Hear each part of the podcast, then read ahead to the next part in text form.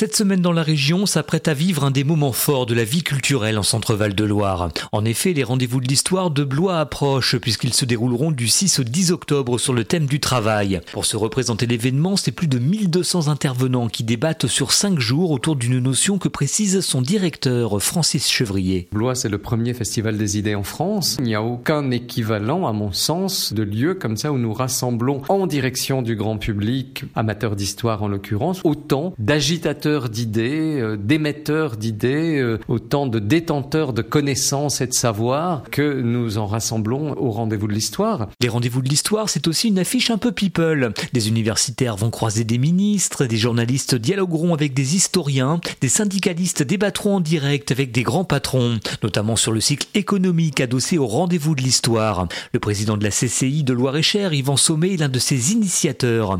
Et on commence avec un prix Nobel. Jean Tirole, euh, que l'on a invité plusieurs fois, vient cette année, donc c'est une grande chance. Michel-Édouard Leclerc aussi, parce qu'il a commis d'ailleurs un travail sur la Covid, donc ça va être intéressant d'en parler. Muriel Bénico qui fera l'ouverture. Euh, de toute façon, on peut pas assister à toutes les conférences, c'est impossible puisqu'il y en a un certain nombre qui se passent en parallèle. Et pour présider cette 24e édition des Rendez-vous de l'Histoire, Francis Chevrier? Florence Obnas, c'est un grand reporter aussi spécialiste du monde du travail. Et on se souvient qu'au début de l'épidémie, elle avait fait cette magnifique série d'enquêtes sur les personnels des EHPAD. Le cycle cinéma n'est pas en reste avec pas moins de 50 films dans la programmation concoctée par Jean-Marie Génard et avec un invité d'honneur qui résume à lui seul toutes les facettes du travail au cinéma. Dominique Besnéard, lui qui a été à la fois agent des stars au sein d'Art Media, qui est maintenant producteur et on sait euh, succès qu'il a rencontré avec 10% euh, sur euh, le métier de comédien. Et c'est un personnage qui est une fourmi d'anecdotes, qui est extrêmement généreux dans la manière d'évoquer ce que sont les métiers du cinéma. On l'a compris, on va croiser du beau monde pendant 5 jours sur la ville de Blois.